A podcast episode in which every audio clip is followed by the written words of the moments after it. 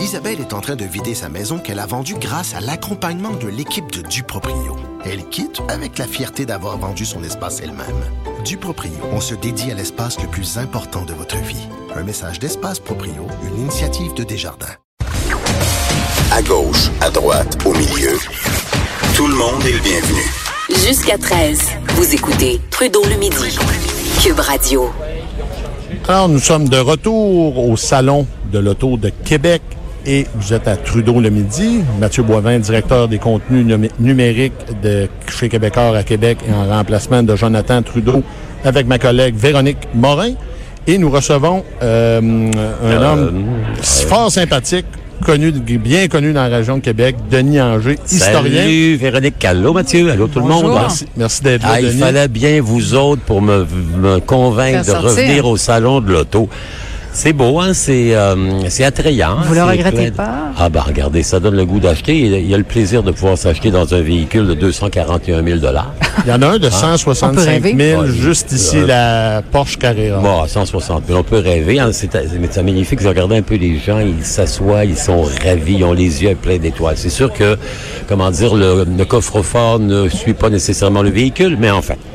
Ex- c'est excellent. agréable d'être là. Merci de l'invitation. Mathieu, heureux de te rencontrer. Véronique aussi. Ça me fait plaisir. Parfait. Denis, on est ici pour parler euh, le dossier SNC Lavalin Eh, fait parler beaucoup dans les médias, mais cette firme d'ingénierie-là a une histoire et c'est pour ça que vous êtes là pour nous en parler C'est aujourd'hui. ça, moi je suis l'historien maison, donc euh, c'est sûr, ben, on l'a vu encore ce matin, vous avez vu la, la comparution de, du grand ami de M. Trudeau, M. Gerald Botts, qui là, c'est pas ça, c'est- on n'a pas vraiment parlé. Donc, SNC Lavalin est dans l'actualité, peut-être pas pour les bonnes raisons, certainement pas pour les raisons pour lesquelles le fondateur initial, euh, qui s'appelait M. Surveillère, hein, Surveillère. Surveillère, c'était un Suisse qui était venu travailler au Canada en 1900, qui avait étudié euh, le génie et qui a créé en 1911 à Montréal une firme d'ingénieurs. Vous savez, les ingénieurs, les Romains y en avaient il y a 2000 ans. Il y avait des gens qui construisaient les cathédrales, mais c'était pas une technologie scientifique. On apprenait comme un, un apprenti. Vous étiez un maçon, vous deveniez un apprenti, vous faisiez... À l'époque, on appelait ça le Tour de France, les compagnons du Tour de France. On apprenait à construire. Et ensuite, vous deveniez un maître, un compagnon.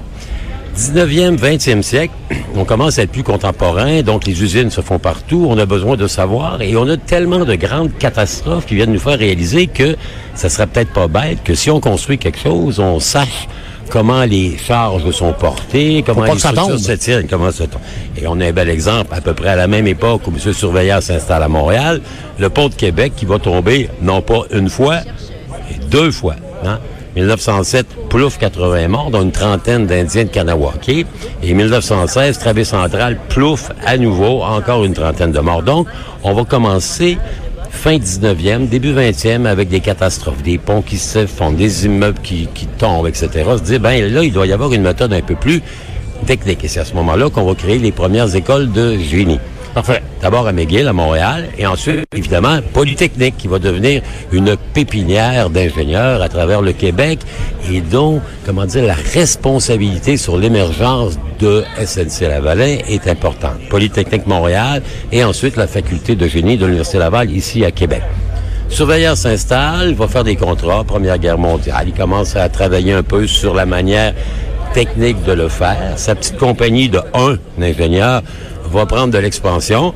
Ils vont passer à trois. Ils vont, ils vont tripler en C'est une 1936. augmentation de 300 là. C'est ça. Il va s'associer à un autre Suisse d'origine, Nessinger, et avec un Canadien français qui s'appelle M. Schoenvert. Donc, ils vont créer une compagnie qu'on va appeler Surveillère, Nenninger et Schoenvert. Le SNC. Voilà. Ça, c'est le bloc SNC.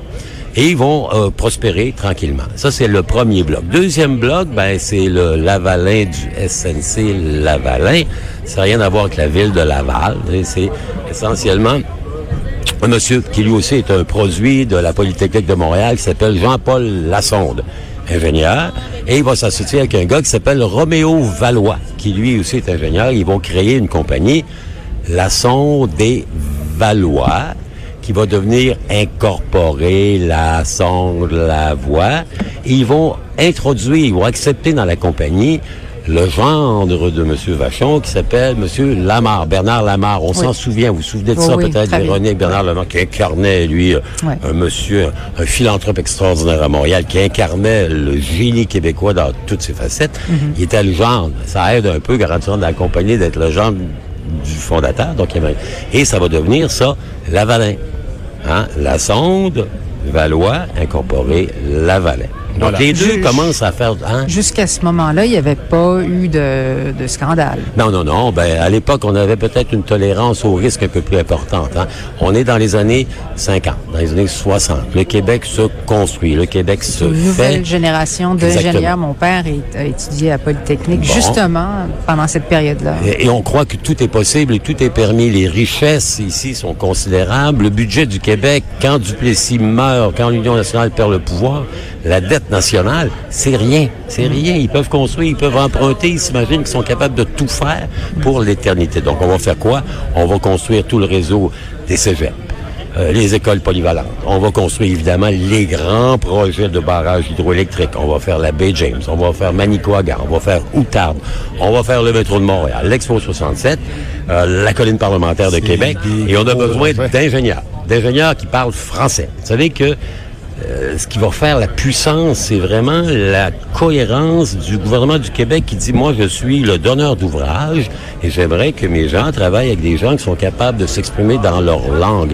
Contrairement au Canada anglais, où les ingénieurs américains vont jouer un rôle important, les Jacobs de ce monde, qui vont aller chercher, les Halliburton vont aller chercher les, contrats à Toronto, à Winnipeg, à Vancouver, ben, au Québec, SNC d'un côté, Lavalin de l'autre et plusieurs autres firmes d'ingénieurs conseils. On, on- Génivard, par exemple, qui a été créé ici à Québec, Roche, qui est aussi un groupe important, BP, BRP, qui est un groupe important. C'est des groupes canadiens, français, catholiques qui parlent français, qui vont travailler pour un donneur d'ouvrage qui est le gouvernement du Québec. Ils vont prospérer. Ils vont prospérer à tel point qu'il y a 25-30 ans, sur les 10 plus grands groupes d'ingénierie dans le monde, il y en avait trois Québécois. Quand même pas rien, là. Oh. Donc ça va bien. Évidemment, est-ce qu'à l'époque, on savait comment